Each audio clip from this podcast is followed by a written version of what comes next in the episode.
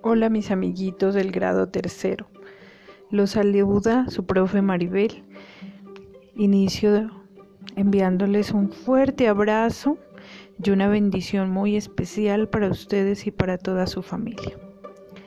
Vamos a continuar con nuestro tema del texto informativo y hoy les voy a contar sobre el león, el rey de la selva me van a colocar mucha atención. El león vive en África y Asia.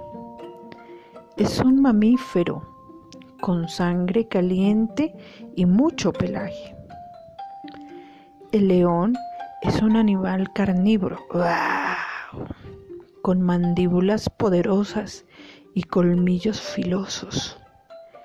El macho tiene una melena grande que usa para asustar a otros animales. Los leones viven en manadas, no viven solitos, no les gusta ser solitarios, porque todos nos necesitamos. Las leonas crían a los cachorritos y son las encargadas de cazar y llevar el alimento. Los machos protegen el territorio y descansan en la sombra después de días calurosos.